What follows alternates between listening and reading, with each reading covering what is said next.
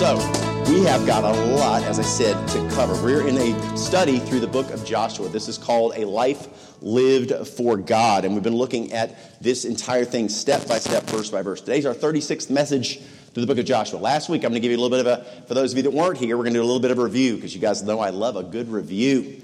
Um, they're in Gilgal, okay? This is all the children of Israel. They've gathered together. They're in this place, which is kind of like their uh, their camp or their fort, I guess. And this is where they're all sort of comfortable. And what we saw last week in Joshua 6 through verses 6 through 9 was that Joshua was actually kind of gathering the people together. God had a purpose and a plan, and He'd given them the battle plan. And what we find is they, in that message, was called Avengers Assemble. And what it meant was this they're going back to retake a land that had been lost. At one time it was theirs, but it had been lost. And we saw in that message that God did two different things in that in that in those verses. Verses 6 and 7, what we saw was that was where Joshua was calling the people. And what we saw in that call was that it was actually to three different groups.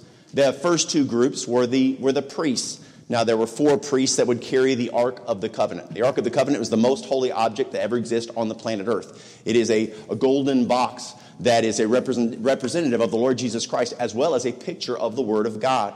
It's an amazing thing. You, and I'm not going to take time to go into it today, but there's plenty of messages that we preached on that to reveal that truth to us. But what we saw was those four men were supposed to carry the ark. Then there were going to be seven guys, seven priests that were going to carry seven horns. Now, those seven horns were unique in the fact that they were made of ram's horns. You see horns throughout Scripture, but these are the only ones that are made of ram's horn. The only place we found ram's horns in Scripture was we went to Genesis 22. In Genesis 22, we have a, an account there where Abraham is taking his son Isaac, his, his only begotten son, up onto Mount Moriah to sacrifice him. And what God does is God provides a ram, a male lamb. And it says that the Bible says that when he looks off to the side, he's prepared to, to, to sacrifice his son, but God provides himself a lamb. And that lamb, that male ram, is caught in a thicket. A thicket is, is, is horn that's going to be like, uh, what do you call those things? Thorns, there you go. Sounds like horns, but it has a T on it. There you go. Thorns. And they were caught in thorns around, their, around his horns, meaning that he had a crown of thorns on. And what we saw is this amazing picture of the fact that God's revealing. And what happens is that very, that very ram is the one that's going to be sacrificed to save Isaac's life. So it's a picture of the sacrificial death of Christ on the cross. So we see that's integral to the fact that these are ram's horns. Then we also looked at the fact that horns make announcements in Scripture. And what we found is, is really interesting is the fact that there's a correlation between God's voice and horns or trumpets, right? And we see trumpets that the Bible says that the trumpet as a voice spoke to me. So what we see is this picture where these four men are carrying something, the ark, which is a picture of the Lord Jesus Christ as well as a picture of his word. Then we have trumpets that are being blown that are pointing again to the sacrificial death of the cross. And then we see there's a third group. That's the armed men. These were the Israelites. And we asked, we talked about the fact that this could be anywhere between 500 to 600,000 men. We always try to think about how many people that is. We think about like the stadiums, like a football stadium, 70,000 people. If you've ever been to a stadium and it's full, it's like overwhelming. Just the palpable, uh, in, just having that many people in one place is just like, whoa. Imagine that times, I'm not good at math, a lot. a lot. Spending time with me on math is not my strong suit, to say the least. But so we see that first there's the call, but then what we see is then there's the assembling. This is where they're gathering them. This is where they're actually coming together. And what's interesting about this is as Joshua gathers them, you'll see that he actually gathers them in reverse of how he calls them. So what we have is the, the armed men going first. So here they are. They're lined up and ready and prepared to move forward. Then we have the trumpets. The trumpets are then going to follow, and after that, they'll follow by the word of God. And what we saw, which is a really cool truth, and what God revealed to us through this, is the fact that God's showing us something for us, something that's applicable to our lives. So here we have Jericho. Jericho, again, remember, Jericho is a picture of the world, right? It's walled off from the people of God. It's walled itself off. And now what happens is they're going to reach it. But the first thing that the people of Jericho are going to see is going to be the, the walking feet, the marching feet of those soldiers. So they're going to see the walk first then they'll begin to hear the trumpets in the distance, and after they hear the, see the walk and hear the trumpets, then they're going to eventually see the ark come along behind it. And what we see is the fact that for you and I, as believers, guess what? As we're trying to reach the Jerichos in our life, because sometimes Jerichos are people, when we're trying to reach them, guess what they need to first see? Our walk. Then what are they? After they see our walk and they see that we're real, they see that our Christianity is real, that we're not just a hypocrite, we're not some person who puts on a, a front. Then when our words come after that, the words are validated by the person that we've already shown them that we are. They should have already thought, you know, that's probably a Christian. Then when we talk about the Lord, they go, I knew it. I saw it. It was you. I could see it. And then lastly, the Word of God. Because what's the ultimate goal? The ultimate goal is that they would see the Lord, right? The manifestation of Christ. But what we know with Jericho is guess what? Their time's running out. And guess what? For this world, time is running out, right? Time is growing short. So as we gather today with Joshua, okay, they've gotten their instructions, the, the men, and, and they're all gathered together. Joshua's ready to lead. And what we find is the fact that here, lined up and ready to move forward, God's got one additional instruction for them. And this one's kind of a out of left field kind of an instruction, and we're going to get it. But what's cool is you think about these soldiers, all these men lined up, right? They're getting ready, they're getting ready to fulfill a 40 year promise. Something they've been thinking about for year upon year upon year. And now they're actually going to be the ones that are going to be going to take the land. So this morning's message is titled All Quiet on the Eastern Front. Let's pray. Lord, thank you for today and the gift, Lord, that you've given us in your word. Thank you for each one that's here. And Lord, you know that my heart's desire is not to be heard. Lord, that I if I could just just absolutely vanish or become invisible somehow, that would be awesome. But I don't have that ability. So Lord, I just pray that you help me to get out of the way. I know that you have spoken to me, uh, Lord, and I'm asking and begging that you would speak through me now, that we would all have ears to hear uh, your truth, and God, that you would use your Spirit to open our eyes and minds to the truth of your word. In Jesus' name, amen. amen. All right, Joshua chapter 6, we're only going to be in verse number 10 today. It says this, And Joshua had commanded the people, saying, Ye shall not shout, nor make any noise with your mouth, neither shall any word proceed out of your mouth until the day I bid you shout, then shall ye shout. Okay? So we have this massive armed force of soldiers that have been assembled. They're beginning to get ready to prepare for their march. And what's unusual about this message or about this command is there's nothing else we see in Scripture like this when you're going to go to battle. And what we know about this and what we'll see today is what this purpose of this quiet and the purpose of this order is to strengthen their faith. Okay? That's important for us to keep in mind. That's the goal of what today, that's what these orders are all about. So, as we look at this today, we're going to do is actually examine the command. We're going to look at the men's expectations. We're going to look at Joshua's proclamation. We're going to look at the order's duration and then the order's motivation or what was the intent behind it. Okay? So, after hearing Joshua's unusual command, it's, a, it's very possible that these men were like, mm, that's a kind of a weird, weird thing to say that we're, we're supposed to be quiet. So, what we're going to do is we're going to kind of try to put ourselves into their minds, the expectations of these soldiers. So keep in mind, right, all they know at this point in time is the fact of kind of where it is they're headed, the order that they're going to go, and what it is they're to carry with them. And out of this entire group, they recognize there can only be four men who have ever actually seen Jericho out of this group. Okay? So there were two spies that were sent before. We know those two guys would have seen it. And then there would just be Joshua and Caleb because everybody else died. So there's only out of this entire group, only four people have actually seen Jericho. So they're the only ones that really know. Everyone else is, just has their imaginations. Have you ever heard about something being scary or, or big and your imagination can almost make it bigger, right? We sort of picture and visualize what it could be. So it's possible these guys have a, an unrealistic view of Jericho in their minds. That's all they know. But the whole reason why I bring this up is because I want us to think these Avengers, as they line up, what is going to happen? All they know of the battle plan is the fact that bottom line is this is where you're going, this is what you're going to carry, this is the order that you're going to stand. That's all they know. So they're geared up, man. They're ready to go to battle. Now, I want you to realize the fact that if you've ever played a sport before, has anybody ever played sports before? Okay, cool. So a lot of us, right? So when you're in the locker room before the game, right? Is everybody just like this? Oh, whew, man.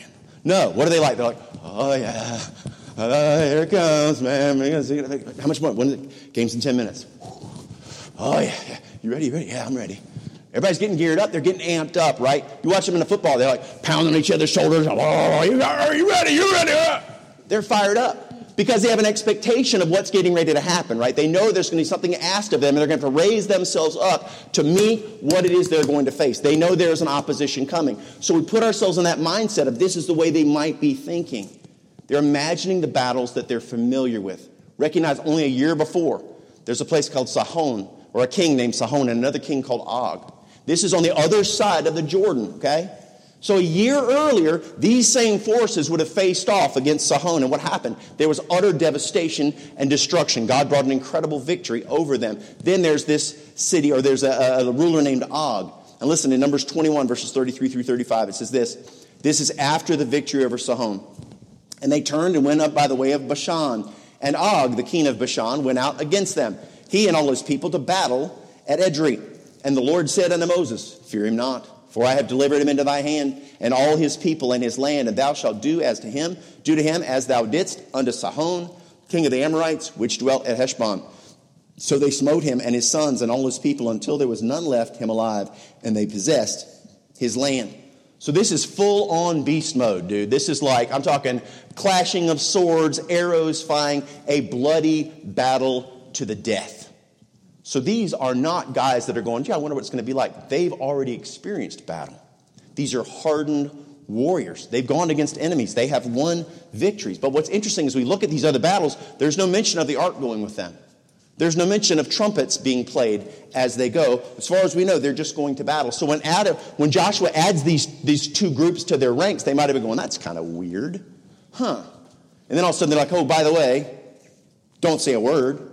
But we don't see any hesitation in these guys. Right? They're ready to follow the command of God. They're ready to follow what He's told them to do. They literally take action upon what Joshua asks of them. And that's the beautiful thing here. Because understand, they've heard stories about Joshua.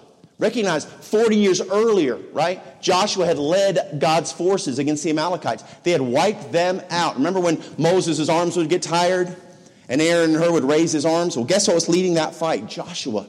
Joshua was the guy leading that. So Joshua was the hero of that battle. So his men, right, not only had they experienced battle and they fought and they battled, but guess what? They know Joshua's done it as well. They know he's their leader. So they've got faith in him. Exodus 17 13 says this and Joshua discomfited. That's a funny word, but it means defeated, right? Joshua defeated or discomfited Amalek and his people with the edge of the sword.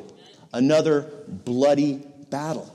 And we know that this was remembered. We know that the people know about this because God had them write it down. The next verse in 1714 says this And the Lord said unto Moses, Write this for a memorial in a book and rehearse it in the ears of Joshua. Make sure he doesn't forget, for I will utterly put out of the remembrance of Amalek from under heaven. So if we put ourselves in these Avengers' shoes, and we think about what it would be like to be them. Hundreds of thousands of armed soldiers standing in preparation to go. We can reasonably assume that they are mentally preparing themselves for conflict. They have an expectation of what's getting ready to happen because it's the only kind of battle they've ever faced. And I want you to realize the fact that they are accustomed to clashing, fighting, battling, going to war. And you and I have to realize the fact that guess what? we have expectations against our adversaries as well. Because guess what? When we face off against someone, it may be physically, it may be emotionally, it may be spiritually. Guess what? We have an expectation of how it should go. Some of us are confronters, man. Boom! Somebody's going to push off on us, man. We're coming back. We got, man. You're going to give me ten. I'm giving you twelve, baby. Right? We're going to, it's going to be a boom. We're going to be a cosmic explosion when we come together. Others of us might be avoiders. Right? We may not deal with the situation at all. We may want to hide from the situation. But what you'll find is the fact that no matter who we are, we all have a breaking point. Okay? We all have a point in time where you can push us back into a corner oh so far. And there will come a point in time where we will respond, right? Now, we may not physically respond. We may not verbally respond. We may not even, whatever, virtually respond, right? Sending you a mean text or whatever. We may not do that. We may not say a word. But in our heart, we feel like we, we, want to, we want to avenge ourselves in our heart. We want to get revenge. And what we'll do is we'll create a, a hatred, right? A weapon that we can use in our own hearts to feel as if we're vindicating ourselves, right? You ever known somebody who's carried a hatred for a long time? Man, I did for about 35 years of my life. Just couldn't let it go. And you know what it was doing? It was destroying me. I thought somehow it was a weapon against this person who didn't even know I carried this in my heart necessarily. But for some reason, I just kept holding on to it because I felt if I let it go, I was going to let them off the hook. But what I didn't realize is I would be letting myself off the hook, setting myself free, because that's the only thing the Bible talks about a root of bitterness. What does a root do? It goes down, man. And not only does it go straight down and affect our life, but guess what it does?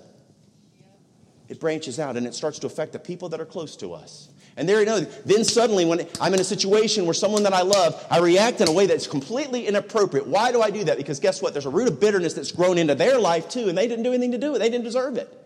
You ever experience that? Somebody, somebody just blows up and you're like, whoa. Well, you know what? And if you finally dig it and you go back and you realize it's something totally unrelated to you. Because understand, that's the way this stuff works. If we don't address it and deal with it, man, guess what? It becomes destructive. But what happens is we develop these angers in our hearts because guess what? We have we feel like we know how it should have worked out. It should have gone this way. They should be paying for what it is they've done to me. I need revenge. That's what we feel in our flesh. But you see, the Lord, who loves to subvert expectations, this is what he says from the Sermon on the Mount Matthew 5 38 through 39. Ye have heard that it hath been said, an eye for an eye, and a tooth for a tooth. Now, this is always the flesh's route, right? This is the easy way. But I say unto you that ye shall, that ye resist not evil. He says, Look, I don't want you to fight evil. But whosoever shall smite thee on thy right cheek, turn to him the other also. So the Lord wants us to understand in this situation, look, resolution is not going to be achieved because you respond in your flesh. That is not the answer. The answer is that I will, you will allow me to work through your life because I need you to do this. Verse 5, uh, chapter 5, verse 43 through 48. Ye have heard that it hath been said, Thou shalt love thy neighbor and hate thine enemy. But I say unto you, Love your enemies, bless them that curse you, do good to them that hate you, and pray for them which spitefully use you and persecute you, that ye may be, listen, that ye may be the children of your Father which is in heaven. You would respond as God would respond. You're spiritually led. For he maketh his sun to rise on the evil and on the good, and sendeth rain on the just and on the unjust. You know what he's telling you? Listen, God loves his whole creation. I don't care who you are, what you've done, he loves us in spite of who we are. Thank God we wouldn't be here if it was any other way. So God loves us in spite, and he says, Look, I want to reach my creation. Verse 46 and 47. For if ye love them which love you, what reward have you? Do not even the publicans the same? Listen, if someone loves you and you love them back, well, that's pretty easy to do, right? He says, and if you salute your brethren only, but what do you do? What do, uh, what, what do you more than others? Do even the publicans so? He says, Look, doing these things, this is easy. Your flesh has no res- problem responding kind to kind. But I'm asking you to do the hard thing, right? What did he say in verse 44? But I say unto you, love your enemies, bless them that curse you, do good to them that hate you, and pray for them which despitefully use you and persecute you. He pretty much covers the whole gambit. They hate you, they curse you, they, they, uh, they, they despitefully use you, and they persecute you. That pretty much covers the gambit of people, the things that people are going to do to you. Then he says, You know what I want you to do? I want you to love them. Because guess what? In doing so, and trusting God instead of ourselves, what happens? Our concern shifts off of us. This is key. Our concern shifts off of us, and it shifts onto the souls of those that have wronged us.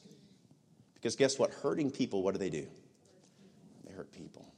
We've all heard it sometime in our life, and we've reached out and hurt other people. And we've got to see people the way God does. He loves all of them, right? And the byproduct of that kind of faith is that we have a heart that looks like God's heart. Listen what he says in verse 48 Be ye therefore perfect, even as your Father which is in heaven is perfect. I want you to respond the way that I would respond. And it's this whole subverting of expectations that God specializes in because we think we know how things should go and says, no, no, no, it's completely contrary to what you think. That's not what I would have you do. Listen, Isaiah 55, verses 8 through 9. God does things differently than us. For my thoughts are not your thoughts, neither are your ways my ways, saith the Lord. For as the heavens are higher than the earth, so are my ways higher than your ways, and my thoughts than your thoughts. You're not going to see it the way I see it, but you need to trust me because my way is best. When it comes to God, we all have expectations of the way things should go. We all believe we know what's right what's fair, what should happen, how things should play out. And when it comes to this dealing with the Jerichos in our lives, man, we've got to realize the fact that whether it's people or emotions or circumstances, whatever it may reveal itself as, our expectations about how to deal with it many times are absolutely contrary to what God would have us to do. We believe we have all the answers, and God says, No, your way is not the right way. Amen. I need you to do the opposite of what you think. And see, like these men of war, in preparation for the ensuing conflict at Jericho, what would happen? See, they're preparing themselves for a traditional battle. And many times when we have a conflict in our life, that's exactly what we're doing. We're preparing for the way that we think it should go. So understand God has a different plan for them. So we see their expectations. Now let's consider Joshua's proclamation. So they heard how they're to line up, they know where they're going, they know what it is they're supposed to bring with them. But then Joshua throws in this little ditty here on the back end, right? Joshua 6.10, and we already read it. And Joshua had commanded the people, saying, You shall not shout nor make any noise with your voice, neither shall you any word proceed out of your mouth until the day I bid you shout, then shall you shout. So recognize the fact that, so not only is he not telling them the battle plan, right? But he's telling them not to speak or even make a sound. Notice what it says Ye shall not shout, nor make any noise with your voice. You're not to make a sound. Neither shall ye any word proceed out of your mouth. He's saying, fellas, shut your pie hole. Keep it quiet. Do not speak. Don't discuss it. Don't, don't, uh, don't question it. Just do what I tell you. Joshua was saying, Look, you need to trust me. The thing is, Joshua knows a lot more than they know. We know what he knows because we've already seen it. God told us, right? We saw it in Joshua 6, verses 3 through 5. He knows all this. It says, And the Lord said unto Joshua, See, I have given into thine hand Jericho and the king thereof and the mighty men of valor. And ye shall compass the city, all ye men of war, and go round about the city once. Thus shalt thou do six days, and seven priests shall bear thee before the ark seven trumpets of ram's horns. And the seventh day ye shall compass the city seven times, and the priests shall blow with the trumpets. And it shall come to pass that when they make a long blast with the ram's horn, and when you hear the sound of the trumpet, all the people shall shout with a great shout, and the wall of the city shall fall down flat, and the people shall ascend up every man straight before him. So not only does Joshua know the entire plan, and not only that, but Joshua has all the assurances that are going to be victorious on top of that. So why doesn't he tell them? Why does he keep that to himself? Remember, job, Joshua's job is to take a unified body of believers and move forward. Okay? They're supposed to go together, shoulder to shoulder, lockstep, in a singular body focused, right? Having a singular focus. But recognize this. Does that sound a singular body that's to work together as one? Does that sound like anybody else we can think of? 1 Corinthians 12, verses 12 through 13. For as the body is one and hath many members, and all the members of the one of that one body, being many, are one body, so also is Christ.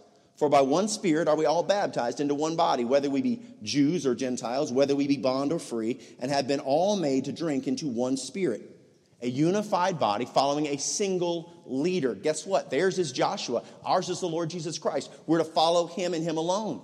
Just imagine if Joshua had laid out the plans, right? They were crazy sounding plans. They don't sound like the kind of thing you're like, that makes perfect sense. Is it possible out of hundreds of thousands of men that there could have been one or two who would have doubted things, that would have questioned the situation and said, yeah, it doesn't sound quite feasible? I'd say, based upon the track record of humanity, that's a pretty good guess that that's what would happen. So I want us to go back to that same football, that same locker room, right? They're all getting hyped up and stuff like that. Everybody's getting ready, getting closer to the time to go. Everybody just ready to go, man. And next, one of the guys is like, you know, fellas, real quick, I've been doing some research on the other team. Okay, each player outweighs us by 100 pounds. Just a heads up on that. Um, also, by the way, their d- defense is the number one in the nation. Uh, they're like it's an impenetrable wall of defense. It's unbelievable. They're undefeated. But did I mention they're undefeated as well? Their coach was an NFL coach. All those guys have already been pre-drafted in the NFL, and I know we're in seventh grade. It's unbelievable. but, but but that's that's what's happening. So when we go out there, guys, just just just heads up for you, okay? Hello. What would that do to that? Would it? A, oh, oh, right? So understand, Joshua's dealt with this before. He knows what the, he understands what can happen. He recognized this. Remember back in Numbers, chapter number 10, what happened, or chapter 13. Joshua and Caleb had gone in with 12 other spies, with, with 10 other men. 12 spies had gone in. And when they came back, Caleb and Joshua, man, they're fired up. They're going to do, we can do this. Listen, verse number 30. And Caleb stilled the people before Moses and said, Let us go up at once and possess it, for we are well able to overcome it. Man, we got this. God's on our side. We cannot lose. Amen. Verse 31. But the men that went up with him said, We be not able to go up against the people, for they are stronger than we. What was the result of that? Right? Virtually everyone in that group that listened to that advice died because of a result of a lack of faith. Joshua understands that truth, and you know what he's doing? He's protecting them from themselves. He understands the power of fear, and he also understands the power of faith. Joshua's job is to get them there to mobilize to do what God's asked them to do. And what happens? And understand that faith is nothing more than believing God more than our circumstances. That's what it is. We trust Him more than what we see. We talk about walking by faith and not by sight, man. That's it. Joshua's a man of great faith, but that doesn't mean that everyone is a man of great faith. Recognize the fact that these people are struggling. Human beings, they're just like you and me, and they struggle with fear. He needs them to put their faith in Him. I'm going to tell you what to do. Don't question, don't doubt, just follow orders. Do as I instruct you. And you see, that's what God's asking of us. That's what God's asking us. Is that because understand, maintaining strong faith is the daily struggle of the believer. Every day. Every day we struggle with it. Because what happens is we tend to believe in our circumstances more than we believe God. It's just the way it is. Why would God warn us about this issue of our sight? Because so many times we're drawn to things that don't strengthen our faith. Right. They make us question. Consider Peter, right? We think about Peter out on the water. Let's not judge Peter, remember? We always want to go, ah, I can't believe that guy. Put yourself in the same situation. But let's recognize this. When Peter asked Jesus to call him out onto the water, what happened? This was the response of, G- of the Lord, Matthew 14, verses 29 through 32. And he said, Come. And when Peter was come down out of the ship, he walked on the water to go to Jesus. Man, praise the Lord. Look at that.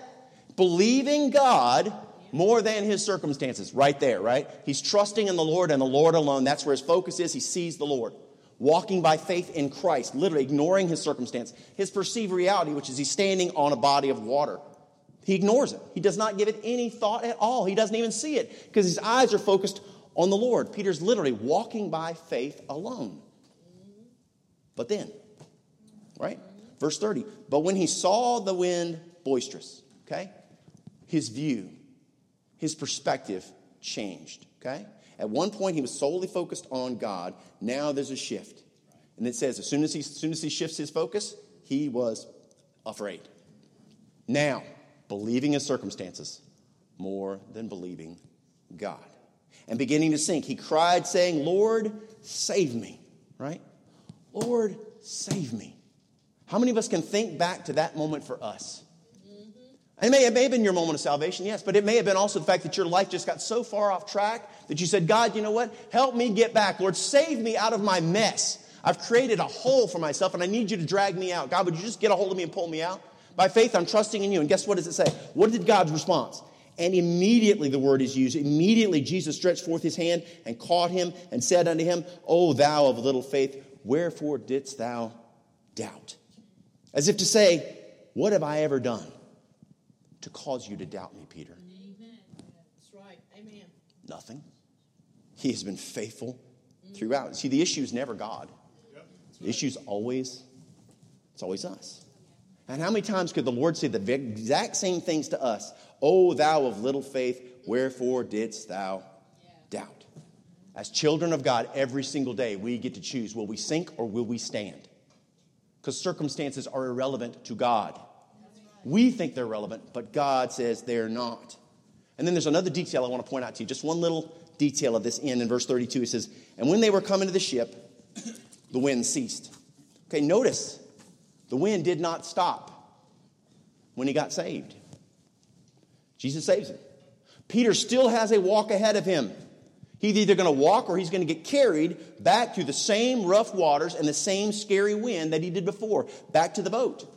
You see, the lesson was not over at salvation. This is key. There was still a walk before the lesson was done. That's key. Because Peter has to learn to trust the Lord in the midst of the storm. God walks him back through that. And notice that it's a silent walk, interestingly enough. So, as we obediently walk with God in the face of the things that we fear, you know what he does? He grows our faith in him, and he reduces our faith in our circumstances. It's that faith that God builds through these tumultuous times. And you see the part that Joshua's teaching his men, this is what he's trying to share them. Is listen, as they march around the seemingly impenetrable city that's designed to strike fear in the heart of men, with the presence of God traveling with them, by the way, being led by their Joshua, he's saying, Guess what? I need you to follow. So we consider the men's expectations. We see Joshua's proclamation. Next, let's, next, let's consider its duration. Joshua 6:10.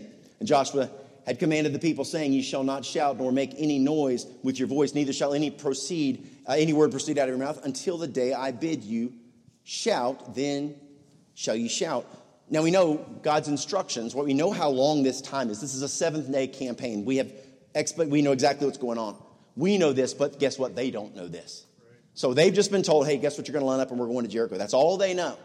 So at this point in time, this limited information, and now they've been told that guess what? You're supposed to be silent. Okay? Notice that it does not say they're only silent when they march. Okay? Interestingly enough, it says they're supposed to be silent continuously until he tells them to shout. That's seven days. Because recognize they circle, then they go back and camp. They set up and do all the stuff they're going to do, and they're going to be silent. Because he says, what did he say? Until the day I, sh- until I bid you shout, then shall you shout. So they know they know there's a, day coming. So maybe maybe it's just one day, but it's in fact seven days. It's like you ever play the quiet game when you're a kid. You know what I'm saying? You're like, you're staring at your friend. You're I can't look at you. Right? Quiet game. This is a seven day quiet game for 24 hours a day, man. Ain't no talking at all. Because remember, he said, don't make a sound with your mouth, not a word. You're to be quiet. Guess why? God needs this faith to be consistent. He needs them not to get derailed or get off track. The challenge of this thing is the fact that God's growing them in this time. Your silence is an indication of your faith. Then we look at the order's motivation. What is God teaching them through the silence? Okay? Can I tell you that there's power in silence? Isaiah 53, verses 6 and 7 says this All we like sheep have gone astray. We have turned every one to his own way, and the Lord hath laid on him the iniquity of us all. Speaking of the Lord Jesus, he was oppressed and he was afflicted, yet he opened not his mouth. He's brought as a lamb to the slaughter, and as a sheep before his shearers is dumb, so he openeth not his mouth. Now, in Old English, you see that term dumb. That doesn't mean non, non, not intelligent.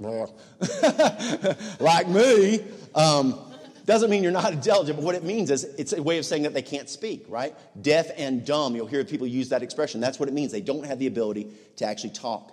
Isaiah is prophesying of Christ when he's brought before his accusers, Matthew 27, verses 12 through 14. And when he was accused of the chief priests and elders, he answered nothing. Then said Pilate unto him, Hearest thou not how many things they witness against thee? Don't you hear the accusations that they're railing against you? Are you not going to defend yourself? And he answered him to never a word insomuch that the governor marveled greatly. He was stunned by his silence. Guess what? Because the silence revealed his power. It was the fact that his silence spoke louder than any words he would have ever said in that moment. Because a normal man would defend himself, but Jesus knew this purpose of the purpose of his of his accusation and the purpose of his death. And can I tell you, there are times, man, that needs to be true for us as well. Amen. That we don't open our mouths. Because I can tell you, a lot of us have hot heads. Somebody says something to us, man, you get ready. I'm getting ready to lay into you, bro. It's coming. I've already got a thought. I've got to come back coming. What does he say in James 1:19? Wherefore, my beloved brethren, talking to the church, let every man be swift to hear. That should be your first thing to do. Listen. Slow to speak, slow to wrath. Unfortunately, I think a lot of us have a tendency to blow that one all to pieces because we're ready to go to war, man. Somebody lays into us, get what, man? Words are getting ready to fly, baby. I'm getting ready to cut loose on you, and you're going to hear it from me. But can I tell you, it is much, much better for us to listen to the defense, to recognize the fact that God's a better defender of us than we are. Right. right? What you'll find is many times when you defend yourself and you say harsh words, all you end up with is regrets.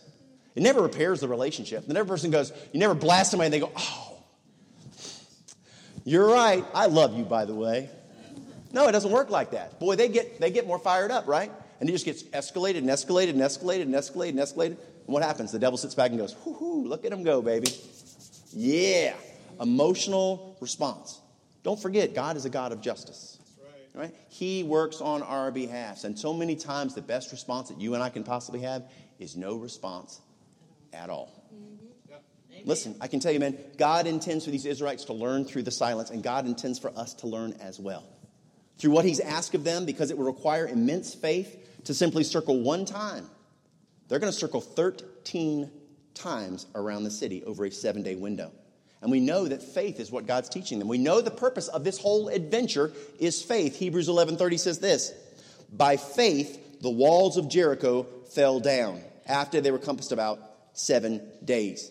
It will not be the quality of their marching, It will not be the strength that they display. It will be not the quality of the trumpeting that they flow or the loudness of the scream that they will make. It will be the faith of the men that will make that wall come tumbling down.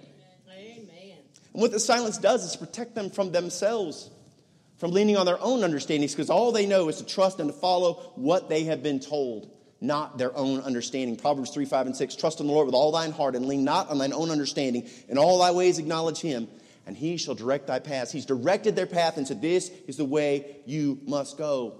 And you see, that's just what's happening here. They're given orders and they don't question. They simply, by faith, simply follow Joshua. They follow their command. You see, their faith in God was revealed through their faith in Joshua. This is key.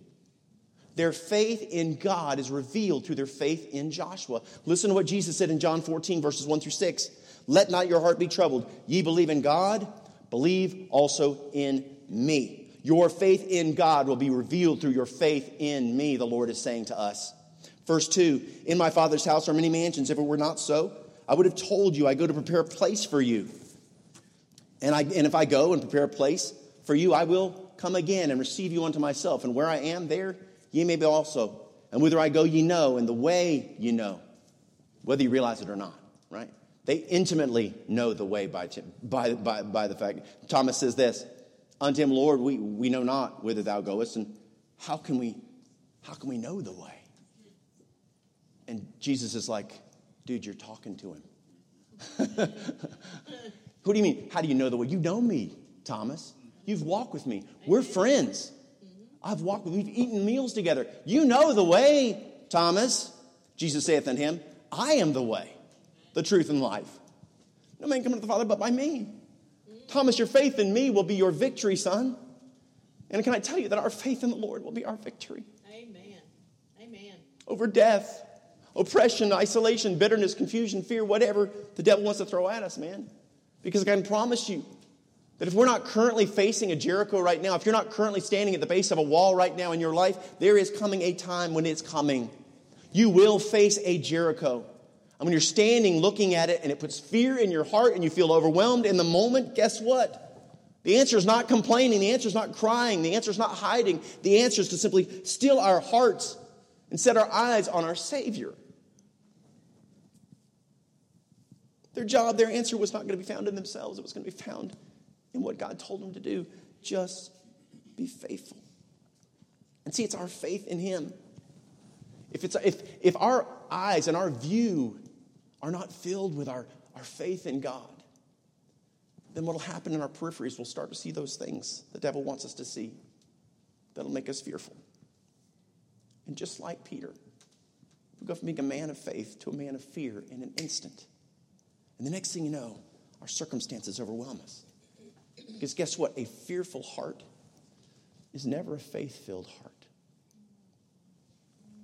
They don't go together. Lamentations 3:26 is this. It is good that a man should both hope and quietly wait for the salvation of the Lord. Because you see, in silence, we learn. In silence, we grow. In silence, we learn and observe. But most of all, in silence, we trust. We trust God. 1 Peter 3 4 says this But let it be the hidden man of the heart, in that which is not corruptible, even the ornament of a meek and a quiet spirit, which is in the sight of God of great price. God says, I value that silence. You see, in the silence, the Lord is shaping these people of God, He's, he's changing them. This battle against Jericho, these people, right? Their only contribution is just a willingness to do what God asks them to do. And we see the final command here. This final command to be silent is directly linked to their walk. And it's through their unified silence. Because remember, they're focused to move as one. No grumbling, no complaining, just trusting God's command and walking by faith that they will witness an impossible victory over an impossible enemy. It's their willingness to truly trust God, not having all the answers, right? They've got to simply remain silent, trusting what they've been told. And it will reveal their faith in God is far greater than their circumstances. And God will bring the victory. And when you and I face those things in our life that scare us to our core, Know that God sees it too. You're not alone. He'll never leave you nor forsake you. Though you walk through the valley of the shadow of death, I shall fear no evil, he says. Yep. You need not be helpless. You need not to be hopeless. You need not cry and cry and scream and worry because guess what? I am there. And I love you in the midst of this. And what's so awesome about this, this silence that's displayed in their faith is the fact that when Jericho looks down and the messengers report what's going on, all quiet on the Eastern Front. Not a word. As the power of their silence and peace will further unnerve their enemies. They won't be accustomed to this. And you see what happens when the, we face the Jerichos in our lives and our emotions, man? They take us to places maybe that we don't want to go. Amen. They make us desperate. We're overwhelmed. You see, will we still our hearts and silently trust God and walk by faith? We fall prey to our fears and allow the noise and confusion of our circumstances to consume our lives. See, it's time we put our faith in God and God alone. Amen. Amen. There's a song, an old song. Faith is the victory that overcomes the world. Faith is the victory. Oh, glorious victory that overcomes the world. Jericho's a picture of the world. We're all facing the world. Faith is the victory. Let's pray. Thank you, Lord, for today. Uh, thank you for your word. Thank you for giving us, Lord, uh, what you've told me that we need. Thank you for using your spirit, God, to discern it. And Lord, I do pray for my brothers and sisters that, Lord, uh, perhaps we've been challenged today to not allow our circumstances to guide our lives. That our job is to trust in your word and to walk by faith, to look at the observe, to observe those things in our life, see them, and realize the fact that God is greater than even our emotions, our own hearts, our own minds. We must put our faith in you. So, their heads bowed and eyes closed. Listen, if you're here today and you say, Pastor, pray for me. I'm struggling right now. I've got, I've got something in my life that's putting fear in me. Pray for God to give me the victory. Would you raise your hand and say, Look, you know, that's me. I'm dealing with some, amen, I see that hand. Anybody else say, Look, you know, pray for me. I'm dealing with some stuff in my life. I got something right now that's got to wait on me, and I'm praying, amen, I see that hand. Anybody else say, Look, you know, pray for me. I need God to get the victory. Amen. I'm going to pray for you. And if you're here today and you say, Look, I don't know where I even stand with God. You could be watching this online, watching this recorded, I don't know. But I can tell you this God has a purpose and a plan for your life. And you may have suffered adversities in the, the path that's gotten you to here today. And I can tell you, 20 years ago, someone asked me a question. They said, If God forbid, if you died tonight, if this is your last day on earth, are you absolutely sure you're going to go to heaven? And I looked into my heart and I said, I do not know. And if that's you today and you do not know, I'm going to give you an opportunity to call out to the God of the universe. The Lord Jesus Christ came to this earth and died, paid the price for the sins of the world. God commended his love toward us in that while we were yet sinners, Christ died for us. It was love that put him on the cross. It's love that he reaches out to you today. And in his loving heart and his loving care, he looks to you and says, If you will receive me, I'm ready and willing to receive you. So, with love in his heart, he looks to you. All you have to do is choose to receive him. The gift of God is eternal life through Jesus Christ our Lord. If you want to receive Christ today by faith, to be set free, he's ready to do it. But the, it's not up to him, it's up to you. You have to choose. So their heads bowed and their eyes closed. If you want to receive Christ as your Savior, say, you know what? I know I do not have a relationship with God, or I, maybe I'm fearful that I don't, but I know I want to. Recognize He's calling out to you right now. What you feel is the call of the Holy Spirit of God drawing you to Him. And all you have to do is respond. The gift of God is eternal life through Jesus Christ our Lord. It's ready. You just have to receive it. So if you want to receive it, right now, I'm going to ask you to, to pray with me. I'm going to lead you in prayer. It won't be the words of the prayer that will do anything for you. There's no magic in the words, it's the heart behind it. For with the heart man believeth unto righteousness, and with the mouth confession is made unto salvation. And whosoever shall call upon the name of the Lord shall be saved. So their heads bowed and with their eyes closed. If you want to receive Christ as your Savior, I'm going to lead you in prayer. Remember, you're not talking to me. And it's not just words. You're opening your heart to God through these words. Repeat after me in your heart and mind Dear Lord, I know that I'm a sinner. And I am so sorry for all that I've done wrong. I understand that I'm accountable to you. And Lord, that I have failed miserably. But I trust that you love me. And I believe that you died on the cross to save my soul. I'm asking you in the best way I know how to come into my heart, to save my soul, and give me a home in heaven. Lord, I love you. Thank you for loving me. I'll see you in heaven one day. In Jesus' name I pray and give thanks. Amen. Head still.